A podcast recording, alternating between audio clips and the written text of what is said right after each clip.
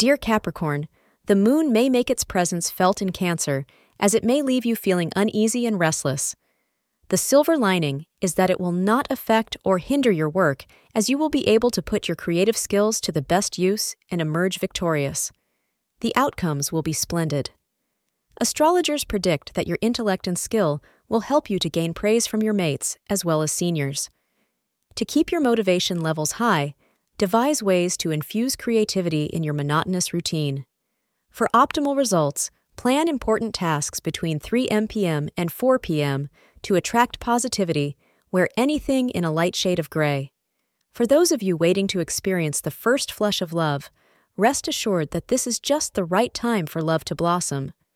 However, there is one thing that you must remember. Being in love does not mean that you forget the rest of your relationships. Thank you for being part of today's horoscope forecast. Your feedback is important for us to improve and provide better insights.